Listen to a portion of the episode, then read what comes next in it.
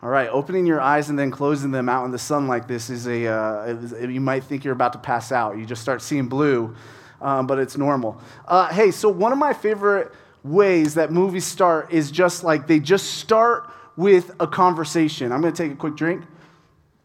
They just start with a conversation. Uh, a lot of movies do this where all of a sudden you're just thrust in the middle of this movie and a conversation is happening between people and you don't know what's going on, but since you're there with people, you're like, oh no, I get it. Like, I see, okay, yeah, all right, this is what's happening. I just love when movies start that way because it's almost like you're just thrust in the middle of this movie. It's almost easier to imagine what it's like to, to be in this movie. Like Inception, it kind of starts this way. Different movies uh, kind of start in these different ways. And, and here's the thing about today's text I felt like I could give you an introduction to, t- to today's text and say, hey, this is where we're going to be at, this is what we're going to do, and this is how it's going to look like. But I felt like the opening conversation in the opening verses th- that we're in today actually intro, intro us into today's passage the way like a movie would when you're just thrust into the middle of a conversation. So this is what we're going to do. We're just going to hop right into it. We're going to I'm going to give you this conversation shot by shot like it's a movie and I want us to kind of imagine it almost like we're watching a movie and, I, and, and, at the end of this conversation, basically, we're going to see how it intros us for the day. Okay, so we're in John chapter 1. We're going to be in verse 19.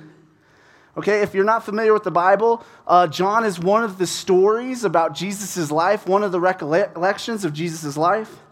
We're going to be in verse 19. Today we're going to be talking about John the Baptist a lot, not to be confused with John the gospel writer, okay? I'm going to call John the Baptist John a lot. So just know I'm probably I probably mean John the Baptist today. But let's get into the movie. No more explanations. Stop, Anthony. Verse 19.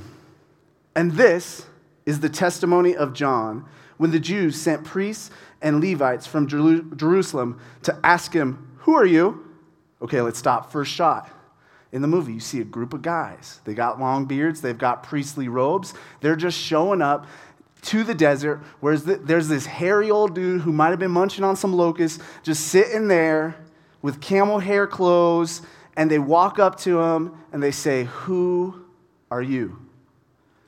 This is how he answered. Verse 20, panned to John the Baptist's face. He confessed and did not deny, but confessed, I am not the Christ. Okay, this is a weird way to answer the question, Who are you? I don't know when people say, Hey, who are you? I go, Anthony, right? I say my name. I don't go, I am not Vince, right? Although sometimes I have to tell you guys that, which is kind of weird.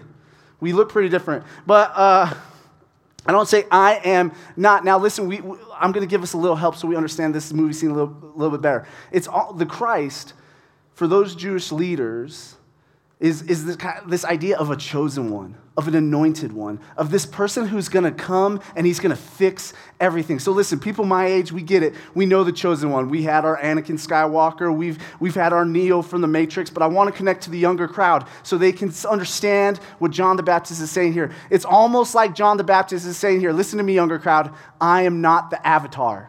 Okay? That's almost like five of you got that. Okay, so Let's keep going. So he says, I am not the Christ. Verse 21. And they asked him, What then? Are you Elijah? He said, I'm not. Are you the prophet? And he answered, No. Okay, so this is the camera angles are going back and forth. There's just like one guy in the back of the crowd. Well, are you Elijah then? No. Another guy in the crowd. Well, then you got, you're probably a prophet, right? No, that's, that's not it. And, and, you're just, you're feeling the tension of the scene. You're like, can you just give them a straight answer, John the Baptist?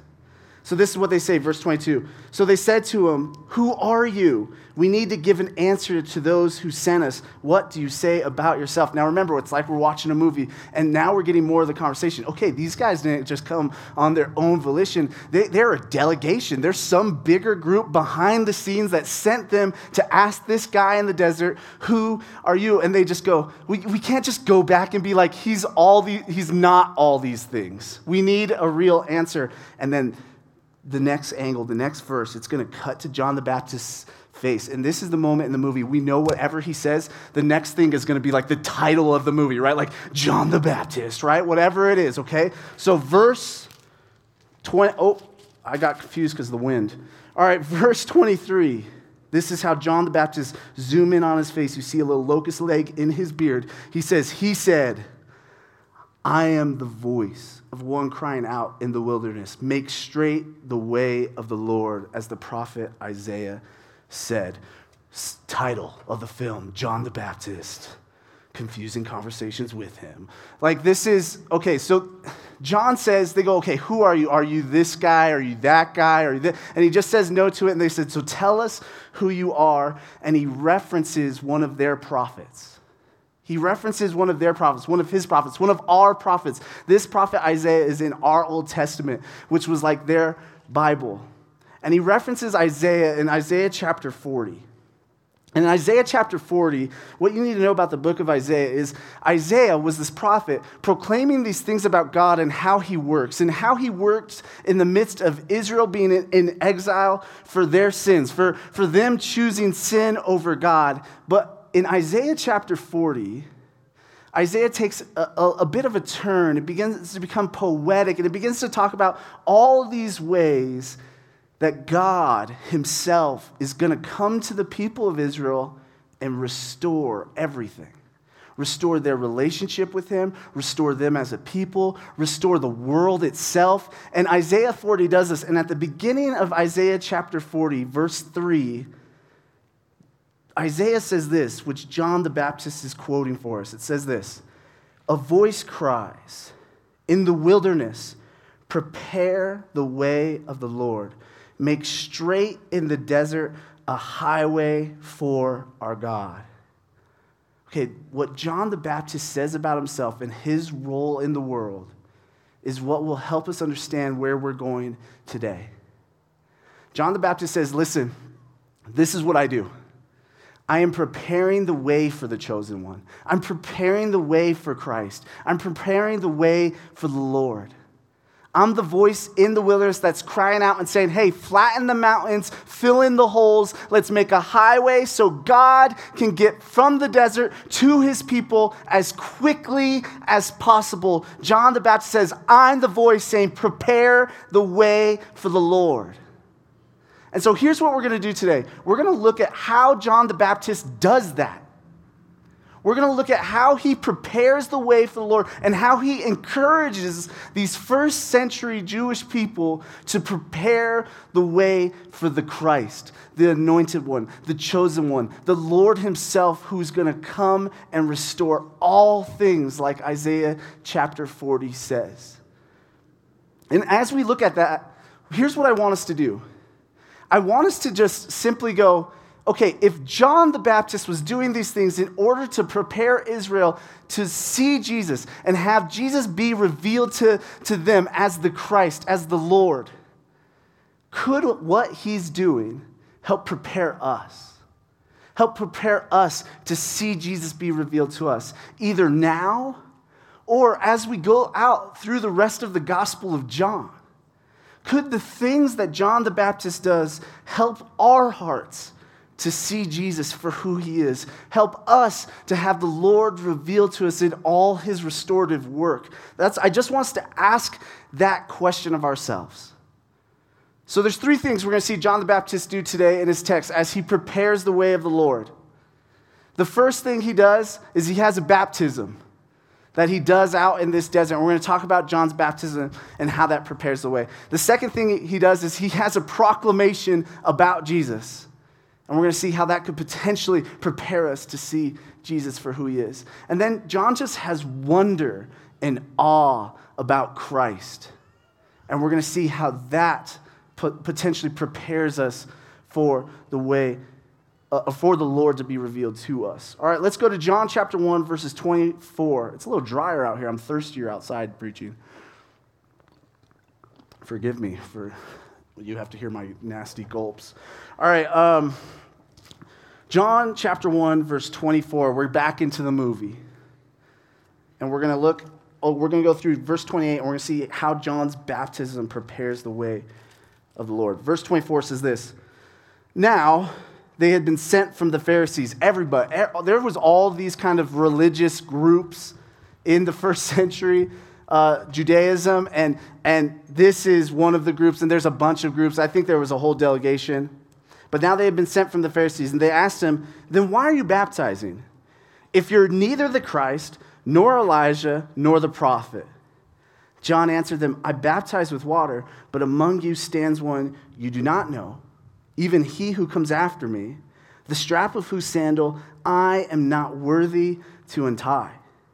These things took place in Bethany across the Jordan where John was baptizing. Okay, so here's what's going on John the Baptist is saying all these things out in the desert. He's telling people to repent and turn back to God, and, and he's baptizing people, and he's talking about their faith, and he's becoming like this spiritual guru. He, like, like all the Jewish, a lot of the Jewish people were out there going out to the, to the river and, and getting baptized and listening to him. And he was even, even getting these disciples. And so this, this group of religious leaders comes up to John the Baptist and they're like, hey, you're a spiritual guru. Who are you? And he, he says, this is who I am. I'm this voice crying out in the wilderness. And they go, okay, so then what's with the baptism? What's the whole baptism thing? If you're not, and, and you have to know, when they're, when they're asking these questions, when they're asking these questions about Elijah and the Christ and, the, and a prophet, they're, they're saying, they're almost, it's like they're saying, are you an end times figure? Are you, are you one of these end times figures that we've been waiting for?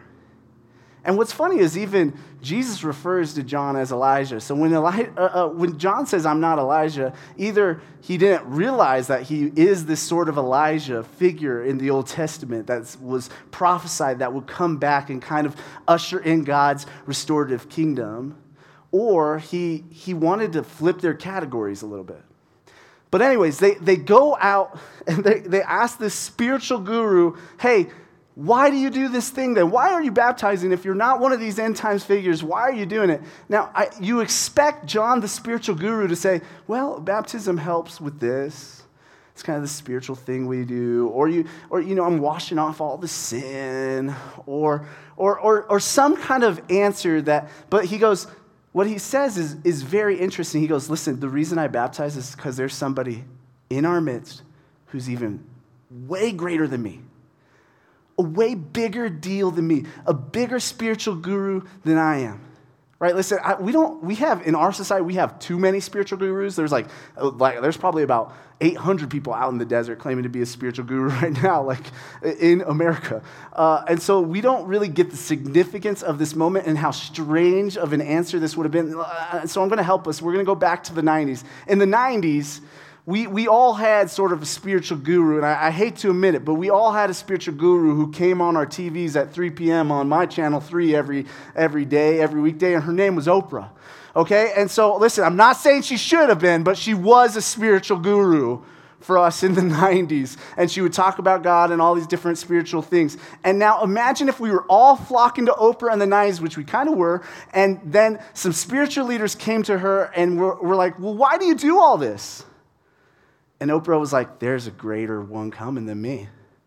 It's going to be, they're going to be on TV all the time. They're going to guide us into truth and all that. Like, that's not how Oprah would answer it. Oprah, we'd be like, Oprah, why do you all do, why do you do this? She'd be like, because here's a car. Like, that's how she would answer the question. She's like, because I like to. Like, you know, like, and, and so John the Baptist is giving a, a really weird answer to this. I just want us to get into the story and get into understanding what's going on. So, John the Baptism is out here baptizing, and he says it's because there's somebody in our midst who I don't want you guys to miss. I want my baptism to point people to him so that when he reveals himself, we see him for who he is. So, how does John's baptism prepare the way for Jesus? Here, here's some other things we know about John's baptism. In the Gospel of Mark, it says that John was proclaiming a baptism of repentance and forgiveness of sins. From the Gospel of Matthew, we know that what he was saying to people is repent, for the kingdom of heaven was at hand. Repent, for the kingdom of heaven is at hand. So we know that John's baptism is tied to repentance. So I, I, want to say, I want us to dive into this idea that, that perhaps repentance helps prepare the people of God to see him for who he is. And I want us to think perhaps repentance is something that will help us to see Jesus and the Lord for who he is. Right? We, we talk about repentance a lot here. Repentance is kind of this idea of you're turned one direction and it's towards sin or it's towards yourself or it's even towards good things, but those things are the things you're, tor- you're toward and you're chasing after and you're going after. And repentance is simply God saying, hey, eh, turn to me instead. Turn to me instead. And John the Baptist is saying, when you do that, you get forgiveness for all the ways you messed up, all the ways you turned that direction. God forgives you. There is restoration in your relationship with the Lord. And we, we talk about that a lot, but I think sometimes because we talk about it in that way, we forget uh, that repentance is, is not just a religious act. We turn repentance into this, like, oh, this just spiritual, religious thing that we got to do. But repentance is a relational act. God, the creator of all, wants a relationship with us, and repentance turns us back towards that relationship.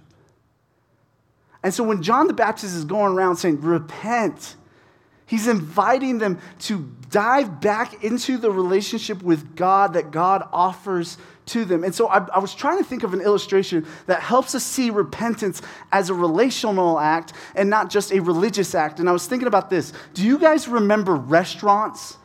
I remember restaurants. Those, I don't know, I can't, I think it was a long, I feel like, I feel right, sometimes I feel like I'm a character in the book of Eli right now, just wandering the earth and just wishing. I'm just kidding, it's not that bad. But, but do you remember restaurants? And do you remember we used do you remember Friends? Not the TV show, but but the, the people you would go to restaurants with sometimes?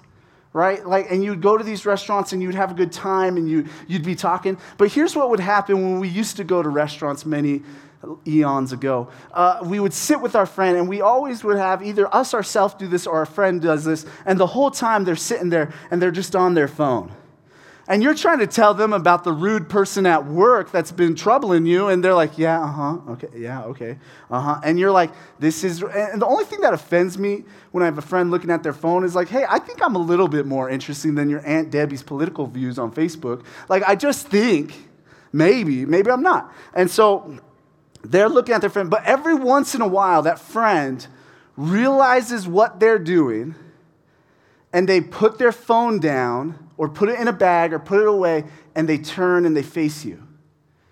And they decide, hey, you're more important than my phone.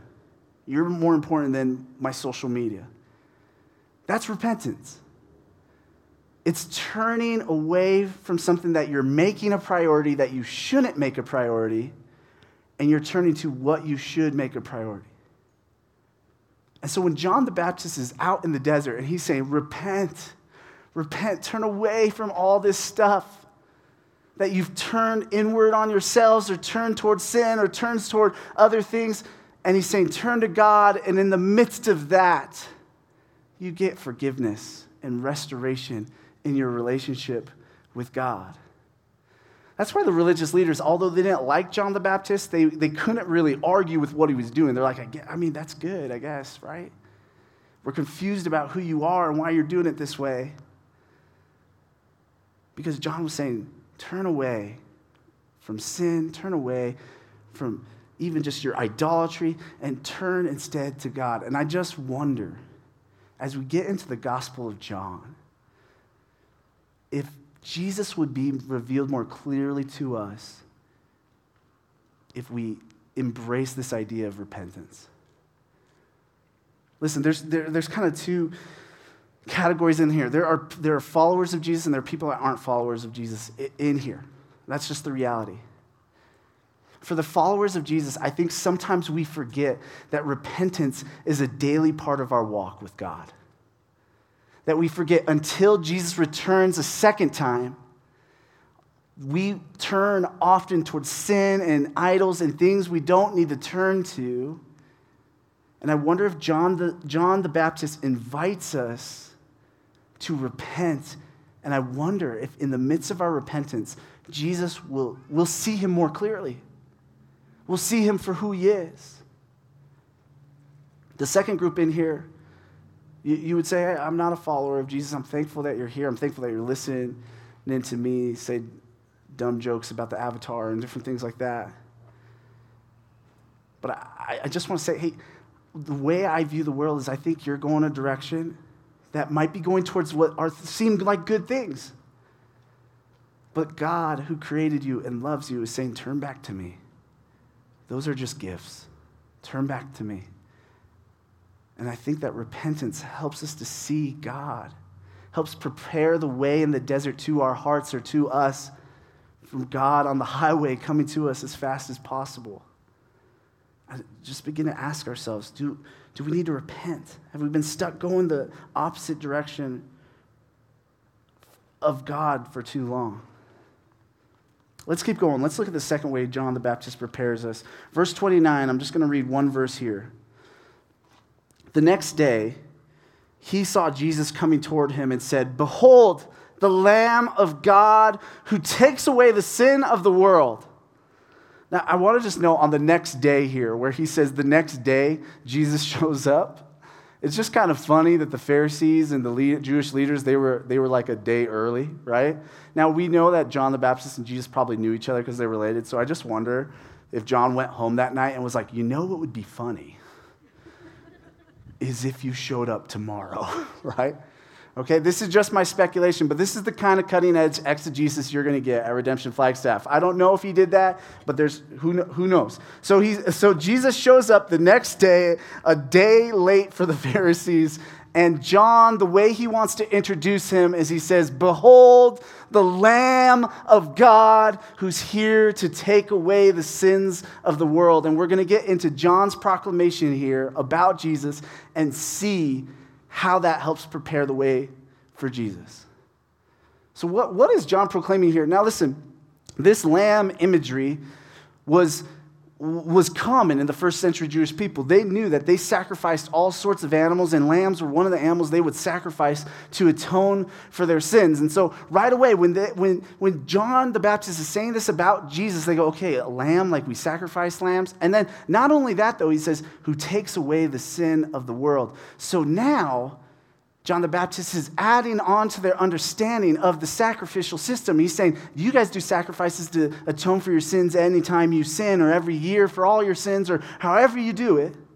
He's saying, This guy's a lamb who can take away all of the sins in all of the world. There's other imagery here that, that the Jewish people in that day, when John said, this is the Lamb of God that would have come to mind because in their Bible, our Old Testament, they have at least three major stories with lambs, probably a few more than that, but three major stories. The first is in Genesis chapter 22. You got Abraham, who, who God has set apart to, to become the people of God, essentially. God says to Abraham, Hey, I want you to sacrifice your son Isaac. We don't have time to get into the weirdness of that, so just let's have a meeting later. Email me. But so he says to Abraham, Hey, I got you got to sa- sacrifice your son Isaac. So they get they go up onto this mountain, and Abraham and Isaac kind of looks around and goes, Dad, where's where's the lamb? where is the lamb, Dad? Right? Like I'm a little bit confused, and so and, and Abraham is a little shady, and he and he says, uh, so God's going to provide the lamb. And Isaac's like, oh, I bet he will. I bet he will, Dad. Okay, and so so as uh, Abraham's getting ready to sacrifice his son, God stops him, and there in the bushes, in the thicket, I think those are bushes, in the thicket is a ram which is an, an, adult lamb for those of you like, oh, the Bible's wrong. Like, no, it's just an adult lamb there in the bushes, and they sacrificed that instead. That's the first image that would come to their mind. Okay, a lamb that was provided in place of an only son. Okay. The next picture that they would have remembered is in, in the Exodus story. In the Exodus story, God is sending plague after plague in order to convince Pharaoh to let his people go. And none of it is convincing Pharaoh to let the people of God go. And so God says, okay, I'm going to send this last plague. It's going to take the firstborn of all, all the Egyptians, except for anybody who takes a lamb, sacrifices it, and spreads the blood along its doorpost. And so when the Israelites heard this term lamb, they're thinking, okay, a lamb, the lamb of the Exodus, whose blood was spread over our doorposts to rescue us and free us from oppression and slavery. There's one more image that I think would have come to their mind. They had two prophets Uh, they have more than that, but they had two prophets in particular that use this lamb imagery. It's Jeremiah and it's Isaiah. And Jeremiah and Isaiah, they talked about this Messiah type, this Christ, this anointed, this chosen one. And they said, He's going to come like a gentle lamb led to the slaughter. And he'll gently go to the slaughter willingly. So, if you were a Jewish person and you hear John the Baptist say, Here is the Lamb of the world, this is some of the imagery that would come to mind the sacrificial system, the, the, the lamb that was provided in place of Isaac, the lamb whose blood was used to rescue and free Israel, and then the Messiah who's going to come gently like a lamb led to slaughter. Now, this would be reorienting and again flipping their understandings of who the Christ should be a lot of them were expecting one of two things either a revolutionary like Messiah who would come with a sword and kick Rome out of Israel, or a spiritual priest like Messiah who would kind of have this spiritual renewal that is kind of forced on all people or all people accept. And instead of John saying, Here is the revolutionary, John says, Here is the Lamb of God. How does this prepare us to see Jesus? How does this prepare us for Jesus to be revealed to us? Because it gets us to start thinking okay, is Jesus the lamb that's provided for a sacrifice? It gets us to start thinking do, is there a sacrifice I need to make that I can't make on my own? It, begin, it helps, it makes us begin to think is, is Jesus' blood going to be used to free and rescue me from oppression? And so it begins to make us go, Am I oppressed and I don't even know it? It begins to make us go, okay, instead of Jesus being this revolutionary who's going to come kick out everybody, does he maybe come like a gentle lamb willing to be sacrificed on my behalf? That prepares us.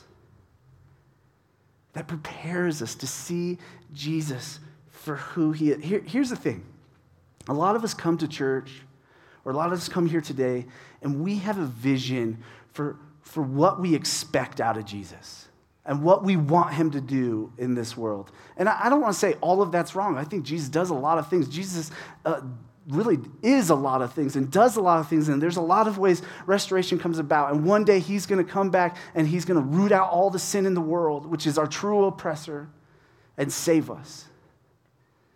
But I think sometimes what we want from Jesus is just like in these revolutionary type terms. We're like, we just, I just want the Jesus who brings good morality to this world. I want the Jesus who brings the right sort of governments to this world. I want the sort of Jesus that brings the right sort of spirituality to this world. That's the, that's the Jesus I want. And so, John, when he says 2,000 years ago, Behold the Lamb of God, it even flips our categories. Jesus is more than the Lamb of God, certainly, as we'll see over even in this text and next week. But I wonder if some of us have forgotten that Jesus is the Lamb of God. Jesus is the provided sacrifices, sacrifice. Jesus is the, is the one who will give the blood for, to rescue and free us. Jesus is the one who goes gently to his death to save us. This is Jesus' way. This is who our Lord is. This helps us to understand who Jesus is. Jesus is a lamb like king who's willing to die in order to save his people. This is who God is, and this is who we should expect to see. And I think too often we get too stuck on uh, a certain component of Jesus and we forget he is also the Lamb of God who takes away the sin of the world. Let that prepare our hearts to see Jesus be revealed. Let's hop into the last four verses here, verse 30 through 34.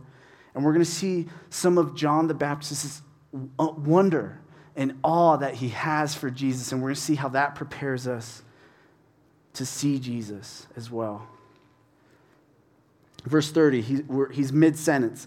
This is he of whom I said, After me comes a man who ranks before me because he was before me. I myself did not know him, but for this purpose I came baptizing with water that he might be revealed to Israel. And John bore witness I saw the Spirit descend from heaven like a dove, and it remained on him. I myself did not know him, but he who sent me to baptize with water said to me, He on whom you see the Spirit descend and remain, this is he who baptizes with the Holy Spirit. And I have seen and have borne witness that this is the Son of God. John the Baptist goes, Listen, this is this is the guy who outranks me because he existed before me. Now remember, whatever spiritual gurus you know of, could you imagine a spiritual guru saying that? They often don't say that. Spiritual gurus usually say, I've figured it out. But John the Baptist goes, I haven't figured it out. This guy who existed before me is now in our midst, and we need to worship him. And then he says, he says two times, I think, in there, he goes, I didn't know him. I didn't know him which is confusing because just earlier in the sermon I said they knew each other because they were relatives. And we know from Luke's gospel that they met in the womb, that John the Baptist leapt in the womb by the power of the Holy Spirit when, I don't know, Mary and Elizabeth bumped their bellies together or something. I don't know what happened. Okay? And so we, they probably, John the Baptist probably grew up knowing Jesus. So what is he saying here when he's saying, I don't know Jesus? I didn't quite know him like I thought I would. And could you imagine all the people who had like waited with bated breath for, for the next move of God as they listened to John the Baptist preach in the desert. And then John the Baptist says, This is him, and I don't even know him that well. I didn't even quite know him like I should. They would go, John, you're the guy. If anyone should know him, you should know him. This is how his wonder and his awe prepares our hearts. It begins to have us ask the question Do I really know Jesus? Do I really know Jesus? Because even John the Baptist needed the Spirit to reveal Jesus to him in deeper and more meaningful ways. I don't think John the Baptist was saying, Oh, I didn't, like, our parents kept us apart from that time, and I never, I didn't really know him. I think John the Baptist was saying, I thought Jesus was just this thing, the Lamb of God. But the Spirit showed me not only is he the Lamb of God, but he's the one who's going to baptize with the Holy Spirit, and he's the one who is the very Son of God. Here's what Jesus is going to do for, to, to, to us in this gospel if we have ears to hear. He's going to flip your categories for who God is and what God is about. We come to the table with so many different categories, so many different spiritualities, and we're convinced we know who God is. But the thing about Jesus is, He's going to come and the Spirit is going to reveal to Him in ways that we never thought could be possible. The Spirit is going to show us that Jesus is often some, somebody we don't expect him to be.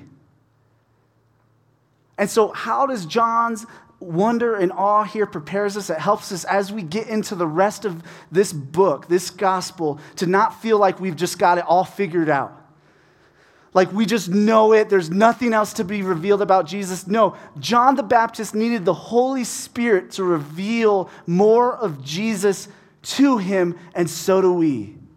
Even if we've been baptized with the Holy Spirit, because Jesus has brought that baptism out for all believers already. The Spirit can reveal to us more and more of Jesus. I, there, uh, there's a gentleman in our church named Jeff Ellis. I love Jeff Ellis. He's a great guy. I, he's, he's, he's an older guy. I don't think he minds me saying that. He's retired. And a few weeks ago, he came up to me at the Connect desk and he said, Hey, uh, so J- Jeff, he lives up here part time, he lives in Phoenix part time.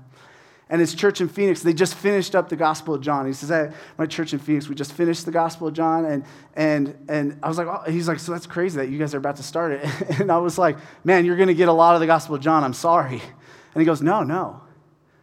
I, uh, there's always more. like, there's always more to know about Jesus. Something to that effect, he said to me. This is an older gentleman, mature in the faith, who just heard a whole sermon series that was long on the Gospel of John. And then up here at his, at his church, church that he comes to about half the year is also going, starting through Gospel John. he goes, No, there's more. There's more of Jesus for me to know. If that's true for Jeff, if that's true for John the Baptist, it's true for us. So let us not come to God's word pridefully over the coming months. Oh, I've read the Gospel of John. It's my favorite gospel. I know everything about John. Realize that the Spirit is going to use God's word to reveal more of Jesus to us. We, we like to land our sermons with a gospel connection, like a connection to the good news of Jesus. And as, as I was like, how do I connect it? I just feel like everything I just said was the good news. Every, this story is a proclamation of the good news, the kingdom being at hand, the idea that Jesus, Lord of all, has come to earth in the flesh and he's, walk, he's walked in our midst. King Jesus is here to bring about his kingdom, and he wants to restore relationship with humanity and God, and all we simply have to do is turn away from our sin and turn to Him, and He will be the Lamb of God. He will be the sacrifice. His blood will shed to rescue and to free us. And not only that, is He came back to life, resurrected to defeat death in order to offer us everlasting life with Him. That's the gospel. That's the good news. This is real, is the good news. Jesus is here. Jesus is here in his spirit, but Jesus came to earth. The Lord of all, the highway was made in the desert to reach God's people. And we get to know that from his word. And so, as we go away from here today, begin to ask yourself could repentance help me see Jesus better or with clearer eyes? Listen, even when we're bad at repentance, God reveals himself to us regardless of what we do. But begin to ask that question Do I need to turn away? Turn away from these things and turn towards a relationship with him. Begin to ask yourself if you need to start seeing Jesus as the Lamb of God. Because I, I think this idea of Jesus, Lamb of God, is increasingly unpopular in our culture. There's someone who had to die for my sins? Nah, I'm good enough. If Jesus is the Lamb of God, that's not true. Only He is good enough. And then let's look to John the Baptist's wonder and awe and realize that even the Spirit had to reveal things to John the Baptist about Jesus that certainly must be true for us as well. And we should be open to that and willing for that to happen and even ask the Spirit to reveal more of Jesus to us. Amen, church? Let's pray. God, thank you for your word. Thank you for the Lamb of God. Thank you for even using and sending John the Baptist in a sense, but using John the Baptist in a sense to cry out in the wilderness and to prepare the way of the Lord. God, living on the other side of the cross now, I just hope we can gain whatever wisdom from your word and about what John the Baptist's work was in order to prepare our hearts for the restored relationship you want with us. God, I pray right now, there, I wonder if there's people here who are like, man, I feel like Jesus has never been revealed to me. I feel like the Lamb of God has never been revealed to me. I pray, God, that you would begin that process or fully do that process right now or prepare their hearts to go under that process of, of you being revealed to them over the coming weeks and months as we're in the Gospel of John.